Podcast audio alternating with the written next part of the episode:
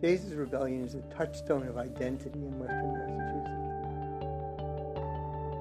What do you have in Boston? An unresponsive government.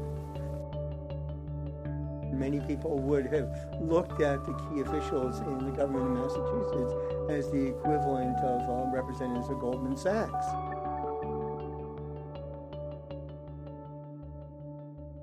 Uh, this is Bill Fowler, and I'm here today with Bob Gross, professor of history at the University of Connecticut.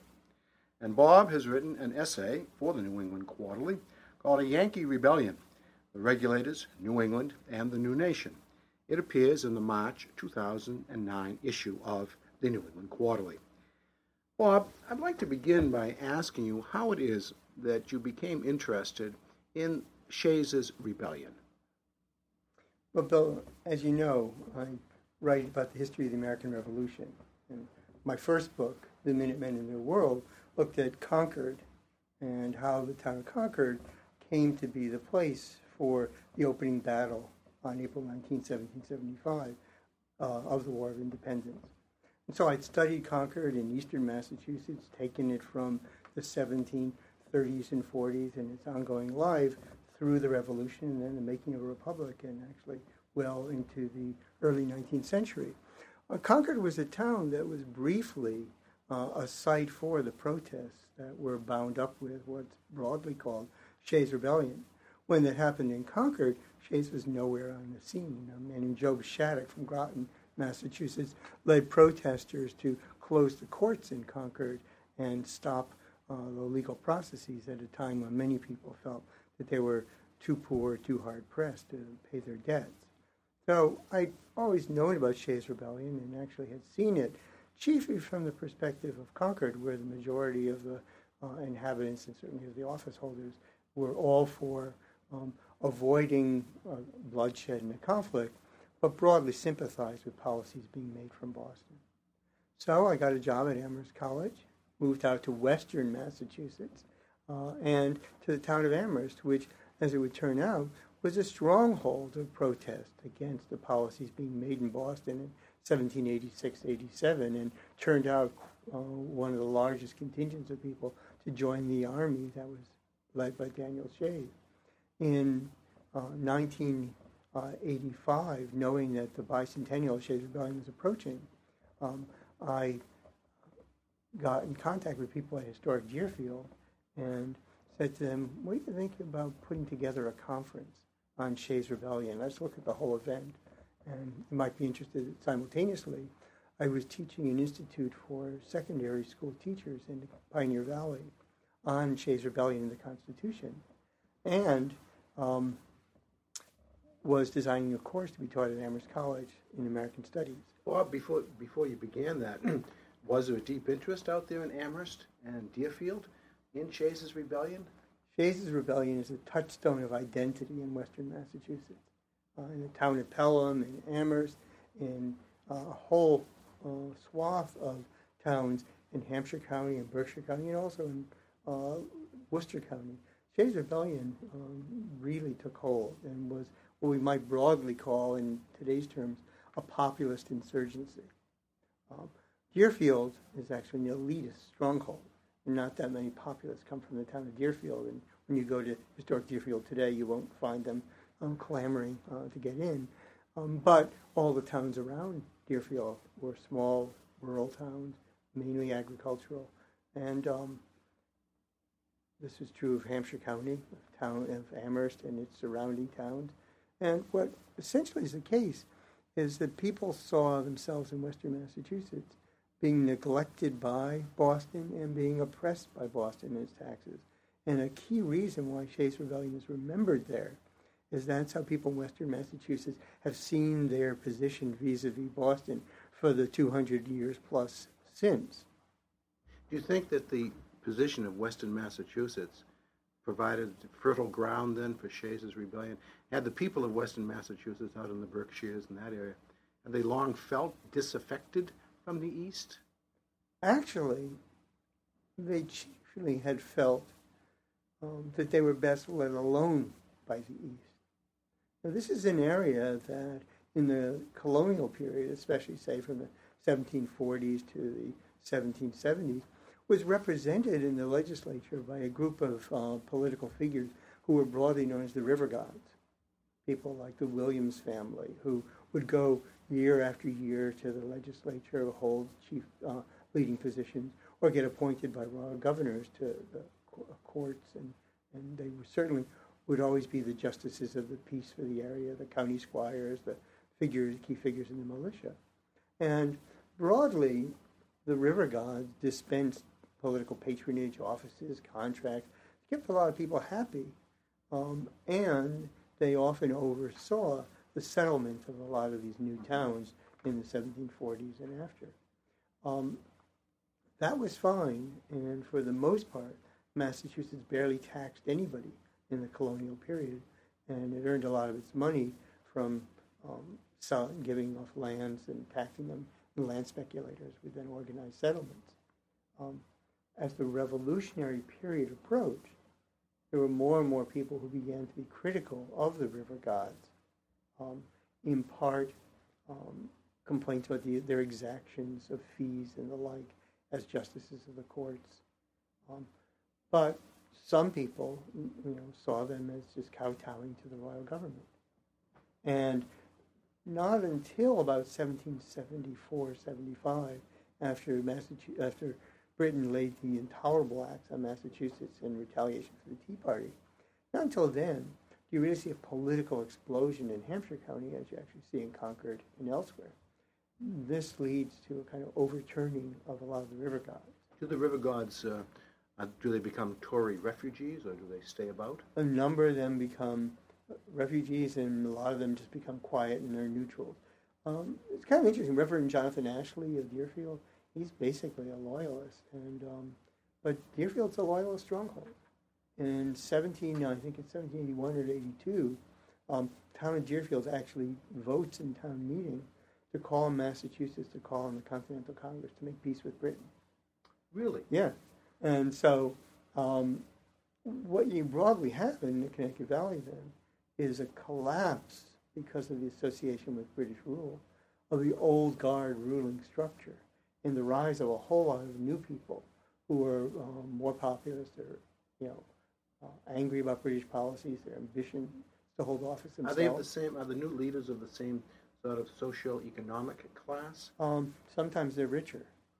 Kevin Sweeney has shown that some of the river gods are actually river gods who, who descended from people who came with the Puritans as shoemakers and then rose over the generations, they're actually weakening in their wealth and, and some of the hold on power. Probably because the Hampshire County and elsewhere is growing politi- um, in population. There are more towns. It'd be harder and harder to control that demographic uh, burst. So the um, notion then of uh, Tories necessarily representing the wealthy elites and the Patriot or the Whigs uh, being the less fortunate is not necessarily true. Not true in all cases. And um, so you have this overturning of something of the river god structure and lots of new men coming into office. And simultaneously, what many of those people are angry about with British rule, they want to be left alone. You know, they hardly been taxed during the colonial period. And the last thing they wanted was the intrusive hand of government to tax them. So they're not necessarily driven by Lockean theories of representation and natural rights, the kinds of things that we often hear espouse philosophical arguments. Mm-hmm. It is just leave us alone. Well, leave us alone, but leave us alone to run our own affairs. In Berkshire County, you probably recall, after the courts were closed to protest the British measure, they don't reopen for, for quite a long time. And they don't reopen because a group called the Berkshire Constitutionalists says, we're not opening these courts again and having regular processes of justice until Massachusetts gets a constitution that's been drawn up by representatives of the people and ratified by them. Massachusetts writes uh, Assembly writes the Constitution in 1778, and voters repudiate it. In Concord, they repudiate it um, on just these same grounds that a Constitution should be a frame of government not made by the current office holders, but by people specially elected to do so, and they should be ratified by the people in the town. That, of course, I think was an unusual position, wasn't it, at the time? I mean, other state constitutions had been written prior to this right. during the Revolution, but usually written by a legislative assembly, a body. Right. So now the people of Massachusetts, as you say in Concord and Pittsfield and elsewhere, are calling for a special convention. And that convention does come up with a Constitution in 1780, and it's ratified. It's ratified in a vote that many people thought was somewhat rigged. Uh, one of the problems was that you could propose amendments, but and so towns would vote for the Constitution and say, "Yeah, but we want this amendment." They had forgotten to say we need an up and down vote on this Constitution, whether or not it has amendment. So then the committee that had to look at all the votes decided um, if you say, well, yes or for, but we want an amendment, we're saying that's not a conditional vote. So they come up with this Constitution, which is popularly ratified Constitution that, in certain significant respects, is conservative in its property holding requirements for office, which are incredibly uh, stiff for the governorship. The lieutenant, I think you have to be in like the top 3% of wealth holding in Massachusetts to be lieutenant governor. Um, to be in the Senate, uh, likewise. Um, to vote for members of the uh, House of Representatives, it's not all that different from what it was in the colonial period. Um, they keep the same structure of courts. And so many people are aggrieved, feeling that this Constitution did not really open up the political system. Are those aggrieved uh, predominant or most uh, prevalent in the western part of the Commonwealth? A lot of them are in the western part of the Commonwealth. Um, Concord, which had called for a constitutional uh, writing ratification process that was akin to what the Berkshire Constitutionalists wanted, ratified the thing uh, easily. They really were proceduralists, and then once they got their procedure, they went with the document they had. So you get the new government, and, and, and Hancock's the governor, and the real problem is that Bowdoin comes in as governor in what, 1784, and uh, 1784, 85.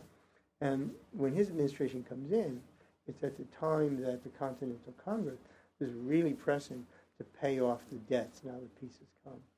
And they got foreign debts they got to pay, they got debts to um, all kinds of lenders who, who and domestically who, who supplied the Continental Army and helped pay for the war, bought the bonds.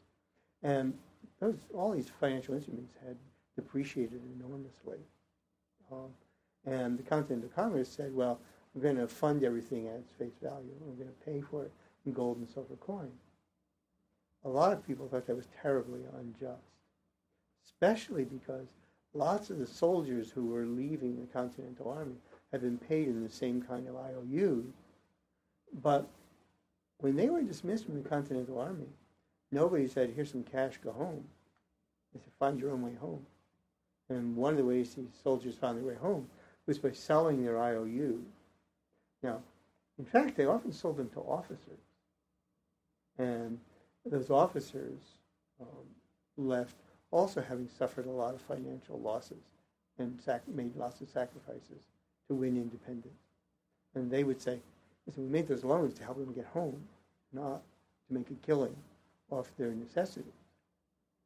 But many people were furious when Massachusetts decided it would pay its own state debts, because it had also borrowed a lot to pay for the war, and would meet the requisitions of the Continental Congress to the letter. This is now the not so much the Continental Congress as the Congress under the Articles of Confederation. And so Massachusetts begins levying heavy taxes in gold and silver coin to pay off the combined state and federal debts in short order. Now, Bob, so that it, it would mean then that these debts which were incurred during the Revolution, these debt instruments, whatever we call them, IOUs or bonds, have been sold and resold by speculators to speculator, et cetera, et cetera. So the people now holding these debt instruments probably bought them at a very depreciated price. But now they're looking to have them uh, to be compensated by the state and Continental Congress at par value, which of course means they're going to make considerable profits. It sounds a bit to me like uh, toxic assets here. I, I, think so, and, and many people would have looked at the key officials in the government of Massachusetts as the equivalent of uh, representatives of Goldman Sachs. or maybe Lehman Brothers. And, uh, as, and this is literally the case. We know from, from the work of, of um, Leo Richards, the historian at the University of Massachusetts, that quite a number of the figures in the Bowdoin administration and in the leading positions in the state senate were among the top holders of the debt. Now, these are public officials. Public officials, holders of debt, who are making policies on levying taxes on the citizens to come up with a gold and silver coin at a time of financial uh, re- depression, of economic depression, to come up with the money to pay their taxes, which will go to the, to the uh, creditors of the Massachusetts government. Are people at the time aware of this, or are they suspicious of They're what's suspicious. going on? I don't think they would have known all the facts. And there's an exaggeration. I mean, as there is the case today. Um, yes, you have people with enormous resources who are holding a lot of these assets, who in fact are you know, happy to have them paid at par. But you've also got, and I've seen this in the Concord record, you've got widows, you've got estates Mm-hmm. that are managing money for orphans. Nobody's farming. You know, you've got people running these estates who now have actual instruments in which they can invest and get returns that if government redeems its promises, will take care of, of people who are dependent on them. But the image of Eastern, within the Commonwealth, the image of Eastern merchants and politicians holding these debts is one Right. that's common throughout the Commonwealth. One of the other things that's an interesting change is that a huge proportion of the established merchant class in Massachusetts, based in Boston and the port towns, was wiped out during the Revolution. Most of them loyalists. Other people retired or went out of business or whatever. So you actually have um, new people filling the counting houses of Boston, as well as the political offices. Uh, so you're not you don't have any great tradition of respect for a whole class of people who are merchants, who are politicians. It was, oh yes, we know them, we can trust them. You've got people who've come to office through the revolution. You've got people who are merchants. Some came to wealth through privateering and other investments during the revolution. Um, there's lots of suspicion of them. And in my essay for the New England Quarterly, I stressed that they're also not people with a lot of experience in making policy. Um, the merchant class, the politicians in Boston, are pressing for a fast repayment of these debts. Every other state in the Union is facing the same problem. They get popular protests, and they often decide, okay, we'll do it on a slower schedule, or we'll redeem the state debt first, and then we'll get to the federal debt when the economy improves. Massachusetts the only one, and Rhode Island uh, actually passes a tax to, to do quick repayment of the debt, Then all the office holders are turned out of power. And a new populist coalition comes in and says, forget it. We're not going to pay these requisitions right now. Only Massachusetts does vote.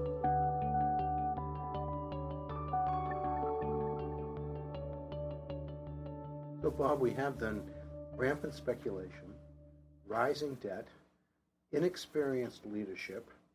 Seems to me like we're building towards something. And we, let's add one other fact. Um, econ- powerful economic interests based near the capital, inexperienced leaders, and inexperienced leaders who also think they're acting from principle. This isn't a cynical act. They think that they're going to be a, the advance guard of the new nation. Massachusetts led the way to oppose Britain in its intolerable policies of taxation without representation. Now Massachusetts will lead the way of proving that a republic can maintain its fiscal honor and maintain as a matter of principle that it should repay those who lent money to finance the Revolutionary War. This is a matter that republics keep their promises. You know, there's been all the speculation, intellectual speculation, that republics are going to be um, doomed to fail because the people are, are changeable, fickle. No one keeps their promises. Uh, as soon as any public policy begins to hurt, the um, citizens will uh, reject those who put those policies in. And then, of course, if the new republic follows the model of the old world, they'll never be able to borrow any money from abroad. And then what will happen in the next war? Because everybody knew that armies are financed not through current taxes, but through loans. That's how the Bush administration chose to pay for the um, Iraq War. So let's add principle uh, and a rigid insistence on principle to your set of factors. And it sounds incredibly like recent administrations in the United States determined to be on the advance guard, fighting for a principle, you know, um, putting the financial costs in the future, but being dependent upon lenders to a government that is imposing policies that these citizens do not necessarily support in the exact way that they're being done, uh, and going ahead with them anyway. And then comes Daniel Shays. And they've been ignoring the protests. The protests are not only about the specific policies of taxation, but then, as one might inevitably expect, about the structures of government that So they- led to them. So there were storm warnings before Right. the eruption. There were what were called the Ely riots in um, Hampshire County, led by uh, former Minister Samuel Ely, of tax protests. And, uh, and there were various other kinds of uh, small scale protests against taxation. Um, but everything really gathers uh, in the spring and summer of 1786. And that's because the legislature um, did not offer enough concessions. And people would say, well, wait, the next legislature will get around to it. But people saw two years of the Bowdoin administration, and they were, you know, the angry protesters were fed up.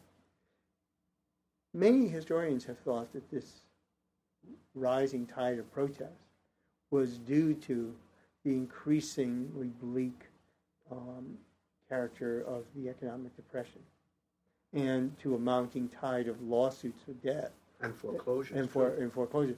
And but that actually can't really be supported because 1786 actually saw somewhat of an improvement in certainly there was a decline in suits for debt. They peaked in 85, not in 86.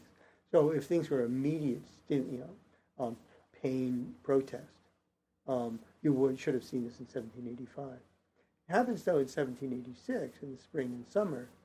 Um, maybe because the Bowdoin administration was basically reelected in 1786.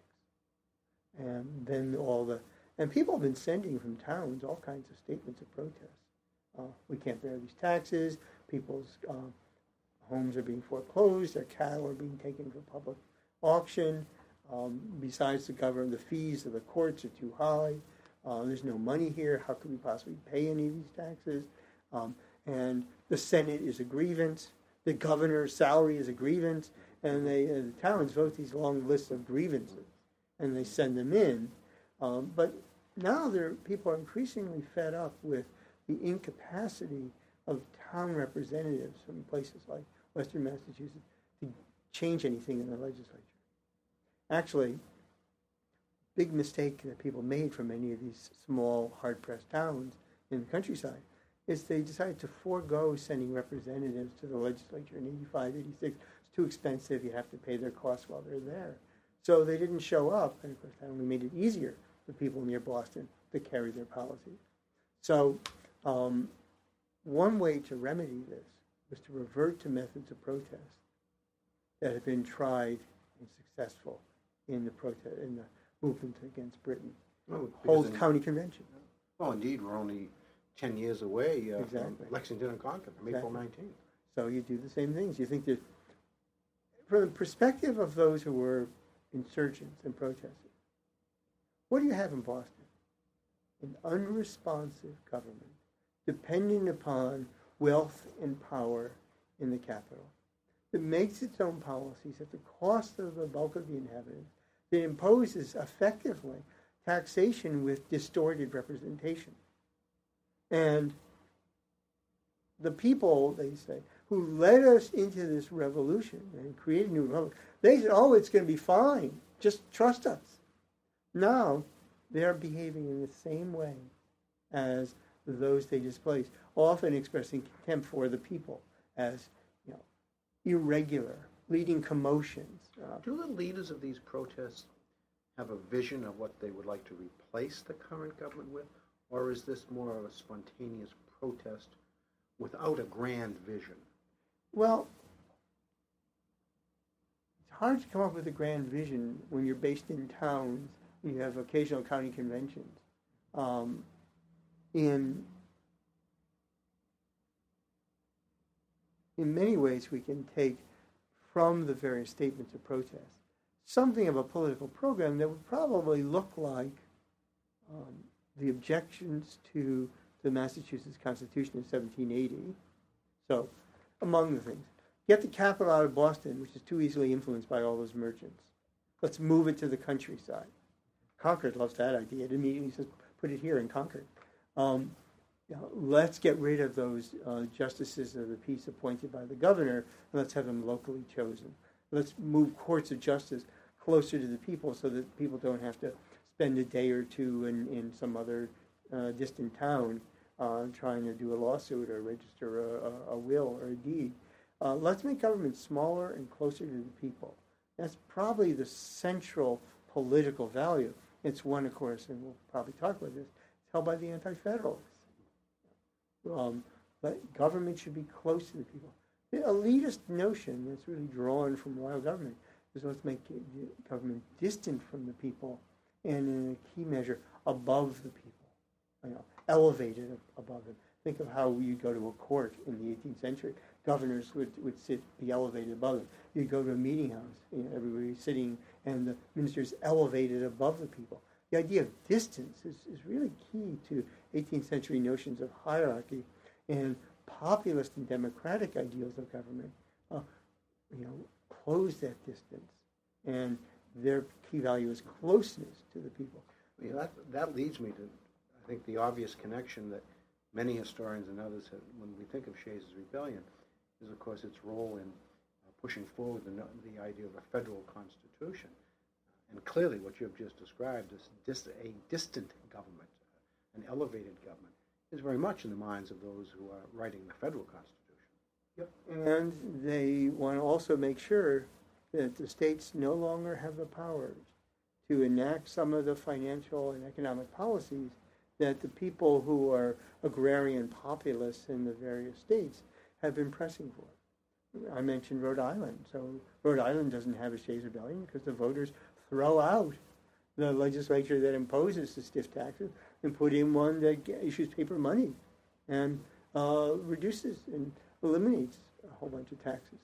Well, from the point of view of the people making the Constitution, the problem was a less violent protest in the Massachusetts countryside it was populist success at the polls in a great many other states. So you've got to do something about that success. So, and you have to do something about the violence. Federal government can, in fact, intercede with forces uh, if there's a rebellion in, in any state. So you have a way to now call call out federal troops to help put down rebellions that might arise in the state. And then, of course, we'll see later the Whiskey Rebellion brings uh, George Washington and Alexander Hamilton and a federal army to suppress it. Um, but you also have states banned from issuing paper money, states barred from making laws that interfere with the sanctity of contract. Um, and you give the federal government power to raise its own revenue by levying direct taxes on its citizens and to regulate interstate commerce. Well, does that does that mean, and this is maybe a, an unfair question, does that mean then that the Shays'ites, as if we can just generally use that term, are the true heirs to the American Revolution, uh, and that the Federalists, of course, uh, are in a somewhat different position? Uh, that the Shays'ites are carrying on the, the spirit of '76 or the spirit of April the 19th. Ronald Reagan, at the bicentennial of Shays' Rebellion and the Constitution, um, praised the rebels, as you might expect, because they didn't want taxes. Um, but he praised them in a way that is always a kind of uh, faint praise. They helped set in motion a movement to create a constitution that we're now greatly proud of. Because they didn't want that constitution. It was you know, like saying that you know we've created detention for the students you know, and, and isn't that a major educational reform? I don't think the students who got detention was that, oh, we're just so pleased that they've created this new institution to keep us in school longer. Um, but I, I think that we've left out one key thing, and that's that we've given a picture of Massachusetts as polarized between two groups the Shays'ites, agrarian populists, and merchants, financiers, ministers, people based in the East. The fact is, there was a huge uh, voter majority, I think, in Massachusetts, that disliked the financial policies of the Bowdoin administration, but was not at all happy about the way the Bowdoin administration was suppressing the people, especially since once the Bowdoin administration called out military forces to confront the rebels in Shays' um, army, um, they not only easily crushed the insurgents, who may never have been all that intent on a major violent confrontation with Massachusetts, but they also passed a number of laws to penalize politically and socially those who had participated in the insurgency, uh, taking away right to vote for a specified period of time. They barred anyone who'd been a major figure in, in the insurgency from teaching school or operating a tavern. that is to say, being in any place that might control communications, be a center of communication. So they, so they were basically disqualifying from the vote, disqualifying from holding any kind of position that could influence other people. In that setting, many people looked and said, you know, these guys have not only stopped, you know, they brought on a confrontation through policies that they could have moderated. They've then carried on this confrontation beyond the suppression of the violent resistance. And they're basically trying to rig the next election by ruling out of the electorate people who were part of this insurgency. So there was a huge outpouring of voters who went for John Hancock, not for Bowdoin. A lot of members of the uh, legislature were turned out, and the government in the next uh, year um, just you know, it, it, suspended all tax payments for a year. I do remember that uh, Hancock, whether out of political principle or just out of sometimes inattention, was kindly disposed towards the Shaysites. That is, he didn't want retribution. Right. There were no, as I recall, there were no executions. But whereas Samuel Adams, on the other hand, the, the old radical revolutionary, Samuel Adams was really uh, rather bitter, vehement uh, towards punishing the Shaysites. And, and my recollection is that Adams felt, Samuel Adams, felt that somehow the Shaysites had rebelled against a republic, uh, which he thought was unforgivable. He, he called for draconian punishments yeah. of, of the insurgents. My big question about Samuel Adams, which no one has yet, I think, uh, addressed, that we're told that Samuel Adams led his entire career in the public world, that he was casual about finances, negligent of his own economic affairs, um, that he basically thrown away the inheritance from his father, and his friends always had to help him out to be lieutenant governor, to be senator, lieutenant governor, and then governor of Massachusetts, you'd have to be, as I said, I think in the top two or three percent of all wealth holders. How did Samuel Adams meet the qualification? If everything we're told about him is true, then he didn't. If he didn't, but swore the oath of office, then how do we distinguish him from violating Massachusetts law and holding office from those insurgents who, in his mind, had violated law and needed to be punished strictly. One of the great mysteries that I want somebody to solve, maybe someday I'll have to write another essay for New England Quarterly, is how did Samuel Adams and others get the money to hold the offices they held? Well, if I can sign you up for that essay now, I will do it. Uh, I just want to thank you for this wonderful engagement. This is sort of the best kind of history, I think taking a look at an event that we all, quote, know about, re-examining the evidence, interpreting the evidence through a different perspective, a different prism, and coming to some very provocative conclusions, ones that have great resonance to our own times. Thank you very much. Well, thank you. Appreciate you. it.